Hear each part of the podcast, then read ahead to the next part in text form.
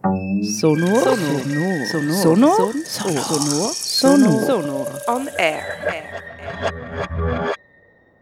Heute beim Sonor Festival das historische Hörspiel Sidi 1910 mit mir oder eher gesagt neben mir der liebe Florian Sieber. Er hatte die Idee hinter dem historischen Hörspiel und war auch verantwortlich für die Recherche.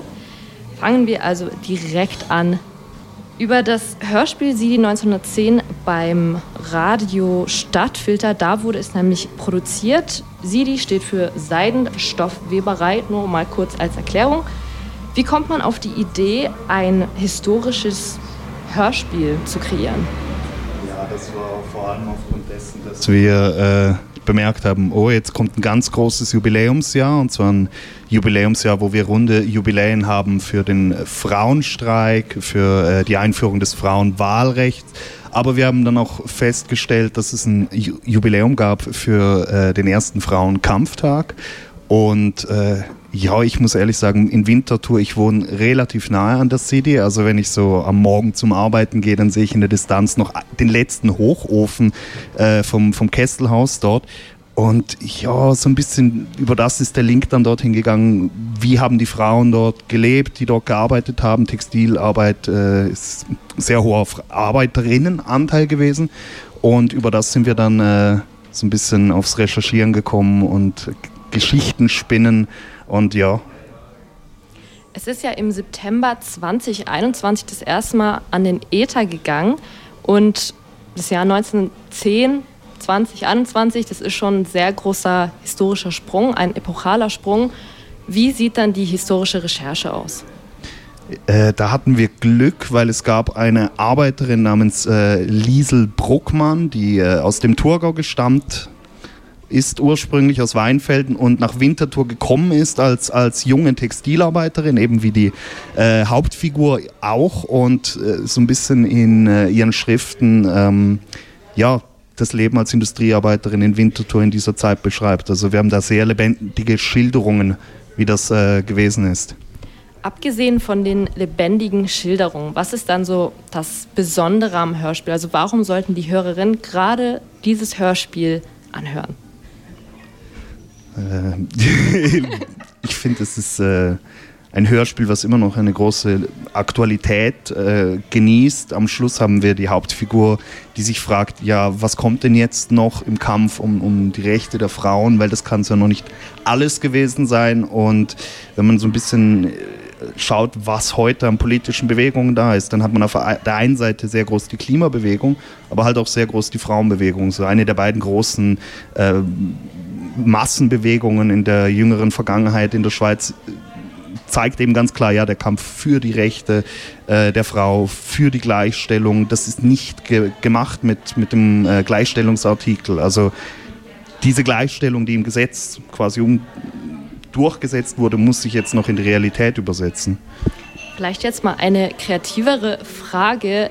Lüdi oder Sidi 1910 wenn ihr einen anderen Namen auswählen könntet, was würdet ihr auswählen?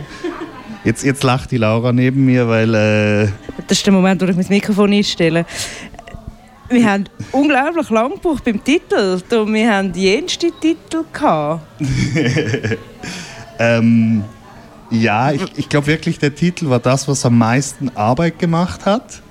Ähm, ich finde ihn aber sehr passend, weil er beschreibt halt wirklich so äh, die Lokalität und halt auch äh, ja, der zeitliche Rahmen und damit wird schon sehr klar, dass, dass man sich in einem bestimmten Milieu bewegt. Ähm, aber ich glaube, ein langer Arbeitstitel war «Warte, kannst du im Jenseits noch?» Ja. Und du hast mal noch so einen kämpferischen Titel gehabt. Irgendetwas mit «Genug». Ich, glaube, der kämpferische Titel war das eben Warten kannst du mir hinsetzen, noch was die Martha bei dieser wunderbaren Volkshaussitzung mal rausballert noch. Ein langer Schnuff ist auch mal ein Ding, dass es einen langen Schnuff gebraucht hat für die Frauen. Aber am Schluss haben wir einfach so etwas. Am Schluss haben wir den besten Titel. Okay. Und im Fokus des Hörspiels steht ja Martha. Sie begann 1910 als junge Frau in der Sidi zu arbeiten und erlebte dann den ersten Frauentag in Winterthur hautnah. Inwieweit kannst du ihre Gefühle, ihre Emotionen im Kampf gegen die Gleichstellung aus heutiger Perspektive und aus männlicher Perspektive nachfühlen?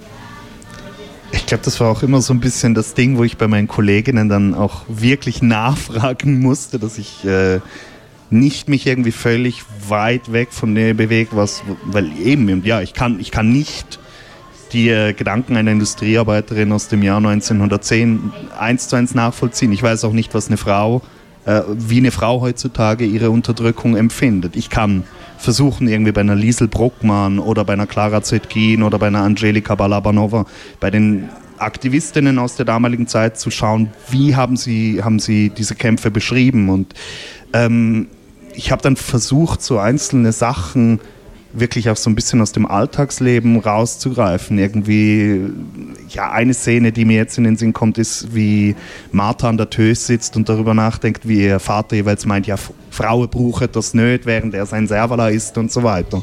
Und das ist halt so eine Szene. Bei der Liesel Bruckmann wird das beschrieben, wie ihnen halt dann nachher wirklich ein Teil vom Essen verweigert wird, so mit dem, ihr müsst nicht stark sein, ihr braucht das nicht, während sie trotzdem im Akkord nähen gehen und so weiter ich glaube, das war ein sehr wichtiger Teil in dem Prozess von dem Hörspiel, weil die Recherche hat in erster Linie der Florian gemacht, aber er ist ja wirklich immer wieder zurückgekommen und hat Frauen gefragt, ist das realistisch, kann man das so machen? Und ich habe mich dann auch gefragt, wie gut kann ich mich als Frau reinversetzen in eine Frau von vor 100 Jahren. Für mich sind ja, das Frauenstimm- und Wahlrecht, das ist für mich gesetzt. Ich kenne das nicht anders.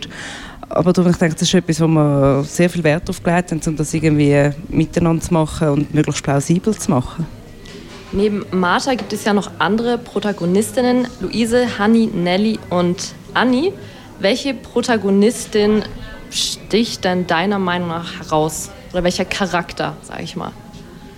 Ich glaube, die stechen alle auf so eine gewisse Art und Weise raus. Also ich muss sagen, so äh, ja klar, die Luise mit, mit diesem doch auch sehr so sonnigen Gemüt, die sich nicht unterkriegen lässt. Und die, äh, ja, auch die Nelly, die, die sich trotzdem wehrt, obwohl sie eingemacht wird, obwohl sie mit Rassismus konfrontiert ist.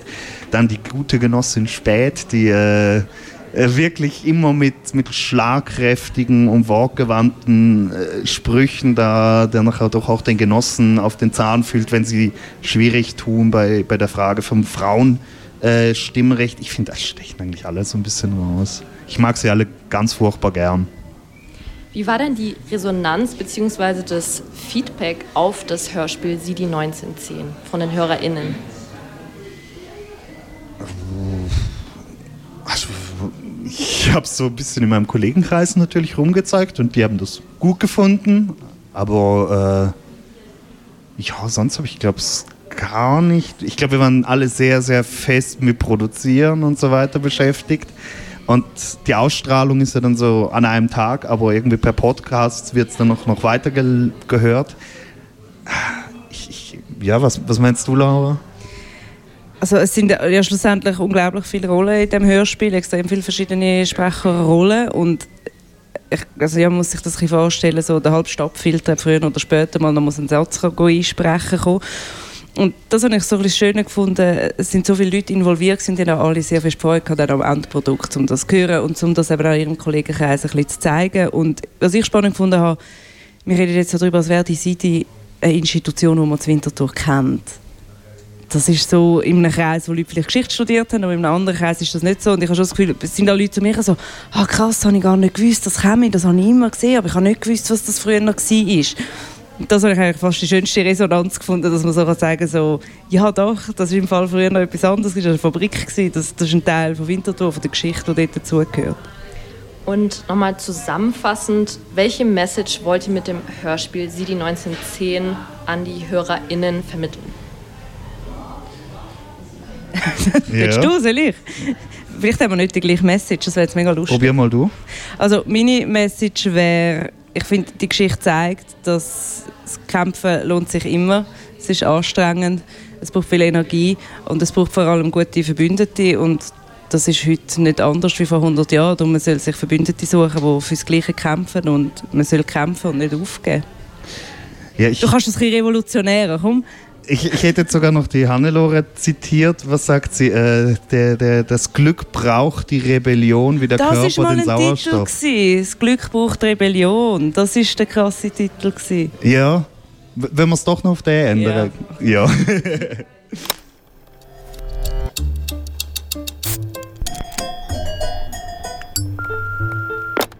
Sonor Replay. Es folgt ein Ausschnitt von Sidi 1910, ein lokalhistorisches Hörspiel von Florian Sieber und Laura Serra.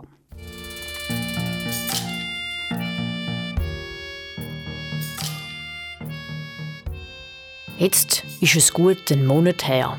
Am 7. Februar 1971 haben die Männer in der Schweiz das Frauenstimmrecht angenommen.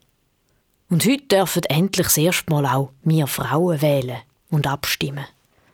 Bis wir an dem Punkt angekommen sind, hat es aber einen langen Schnuff gebraucht. In Kopenhagen hat es einen Kongress der Internationalen gegeben. Und die Genossinnen haben sich dann noch zu einem eigenen Kongress getroffen. Clara Zetkin, Angela Balabanova, Alexandra Kolontai, sie sind alle dort. gsi. Nelly, nicht so laut. Wieso der ein Frauenkongress? Wegen Wahlrecht. Und zwar für alle Frauen. Eben das war umstritten. Aber man hat dann doch beschlossen, das allgemeine Wahlrecht zu fordern. Also für alle Männer und Frauen, unabhängig von Bildungsstufe oder Besitz. Certo, sicher. Was habe ich davon, wenn nur die Frau vom Patron abstimmen darf? So, jetzt ist aber Schluss. Die Pause ist vorbei, fertig mit dem Gegackern.